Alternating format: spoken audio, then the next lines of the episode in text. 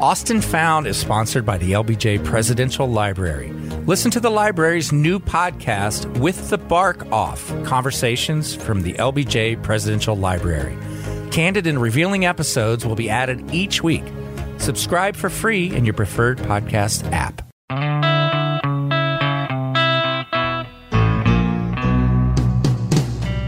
Literally an institution in this town of digging up old photos, old stories, collections, everything you can imagine under the sun about this great city. Greasy spoons, dives, old clubs. If you love this city, you're going to love it even more. Real people, real stories, real places. This is the Austin Found Podcast.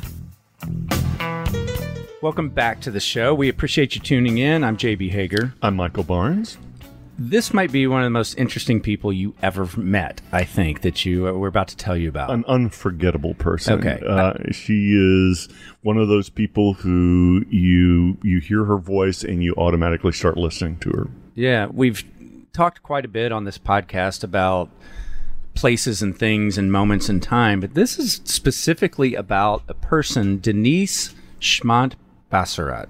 Denise Schmandt Besserat. Uh, uh, she is an expert in art and archaeology, and she was at the University of Texas for a long time. And did you take her class? I took her class in Egyptology, of all things. Egyptology. How does one end up in an Egyptology class? Well, because I come from that post hippie age where you took any class that looked interesting and it still was affordable. You could do it. Right. Art history was one of my uh, minors. My major was uh, theater history and criticism.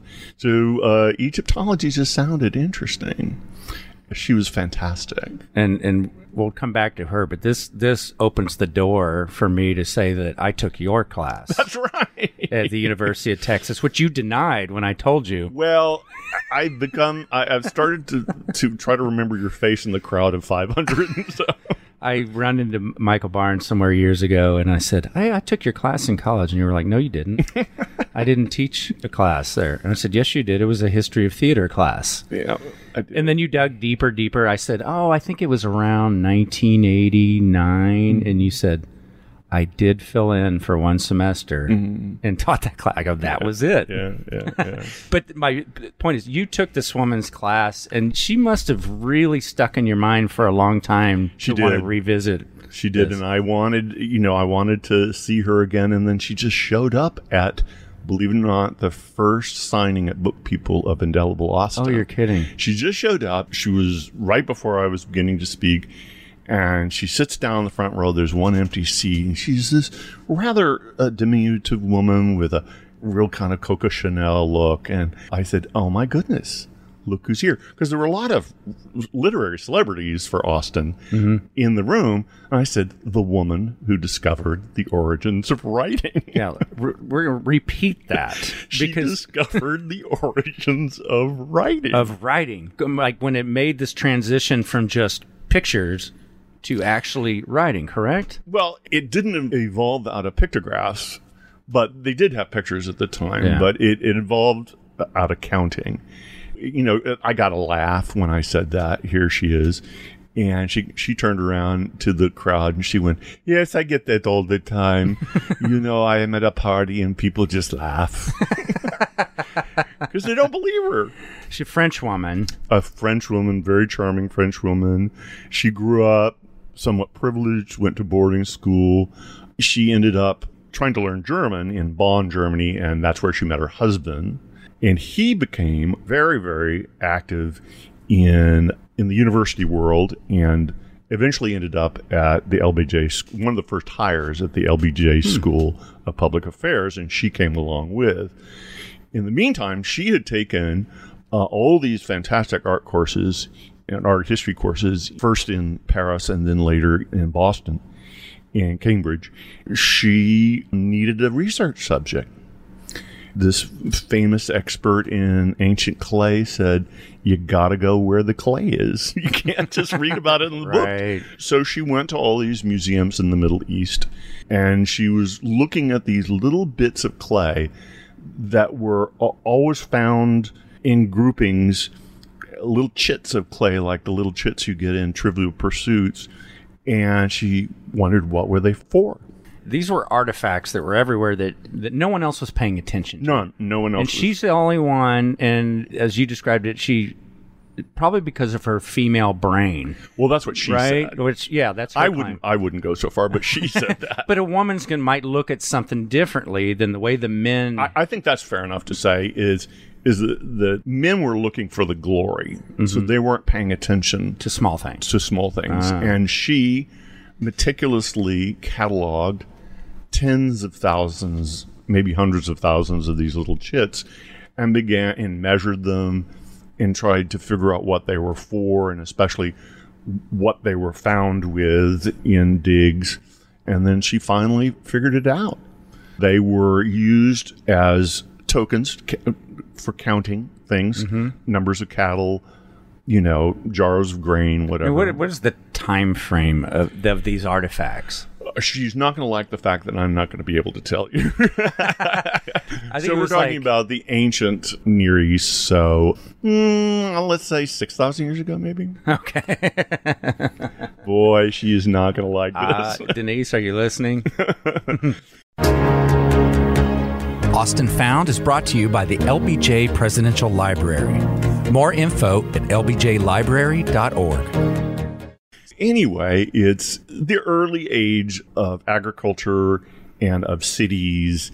They needed to keep track of things because they traded them. And the little chits, eventually you had a lot of them. You need to put them into something, and not a purse, but a jar. And then the little marks on the outside, because the chits were in different shape. They were like uh, round or triangular or whatever they'd make little marks on the outside of the jar so you know what was inside on the wet clay. So you could read the outside of the jar or pot, it would tell you what was being counted. And those are the origins of cuneiform, uh, which was the form of writing that the Sumerians used. And then eventually it was used along with names in funerary art and say that three times funerary art and then with eventually a verb x does y Ex- I, you do a great job of explaining it, indelible Austin, but I need to hear it firsthand because there was there was a reason for writing the names on bowls. Mm-hmm. They would they would put their surnames on there, Right. Right. Right. Well, one of the reasons too that they had them is in, in the funeral art. I'm not going to say funerary over and over again. Is that the person's name was very important to them. If their name after they died was forgotten, then they disappeared forever. So what the relatives would do would to be go out on special days and proclaim the name. Well, eventually, Like literally say it out loud, Say it out right? loud. Well, eventually, the funeral steles that were used to remember the memorials Mm-hmm. would have the name on it so that it's always said because it's right there. So you didn't have to go out on and say the name over and over again of your dead ancestor. And then she also figured out that they they were starting to string more things to it, like you said, adding a verb after the Right, name. and what kind of things were they adding?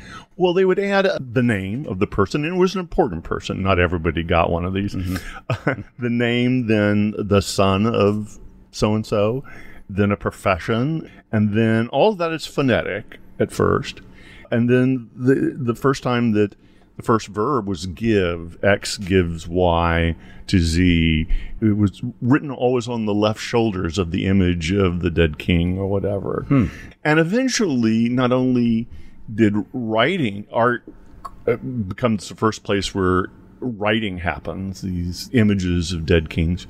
But then later it changes art because art at that time, everything was, you know, you just saw people from the front, you know, just looking out into the void. And then eventually they started having figures in, in the art and the carvings face each other. And then there would be words so that you have a little scene and a narrative a Story. Yeah. a story. And so she discovered all this. Yeah. Denise Schmandt Besserat, the book, one of her books, maybe she's written more, but uh, Yes, how uh, writing came about. Yeah. was named by American Scientist magazine as one of the 100 books that shaped science Yeah. for that for the 20th century. And this is an Austinite that nobody knows. She flies so far under the radar. She could go out to a restaurant. Not a person would turn their head. They would have no idea they were seeing somebody who had made that important a discovery.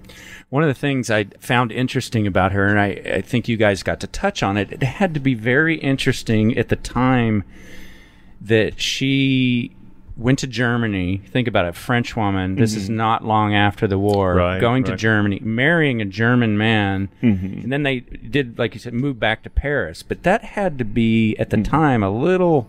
Oh, it was. there. It was out there. I mean, she's a plucky woman. You know, uh, her parents told her they had to wait for two years.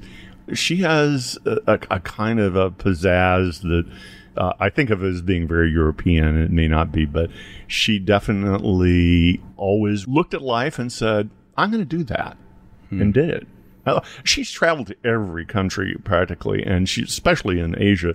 Every time there's a war, she she was like, "Well, gosh, I can't go back to Kazakhstan this year or whatever." And you're like, mm-hmm. "Lady, you're eighty something. You know? this is something you need to be doing, and it is. It is Yeah. something she needs to be doing because she's such a fabulous See, personality." that, that's what's great about these stories. You might be sitting in a cafe or something here in Austin, and one of the greatest scientists ever could be sitting there next to you, and you have One of the no most idea. influential. right? It's- Right. That's that's amazing, and an amazing Austinite. She's still with us. yes, she Yeah, is. Very cool. Denise Schmandt Besserat.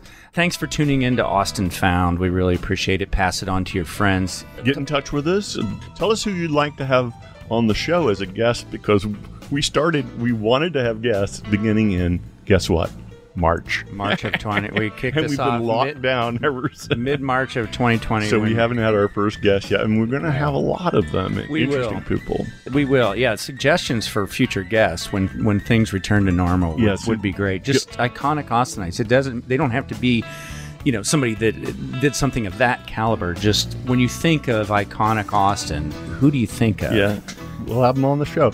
Contact me at mbarnes, B-A-R-N-E-S, E at statesman.com. Or Jay Hager, H A G E R at statesman.com.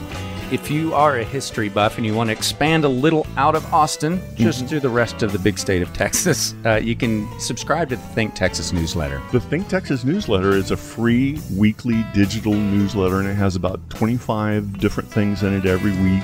You gotta you gotta check that Think out as well. Texas. Yeah. Thanks for tuning in to Austin Found, and we'll catch you next show. Bye.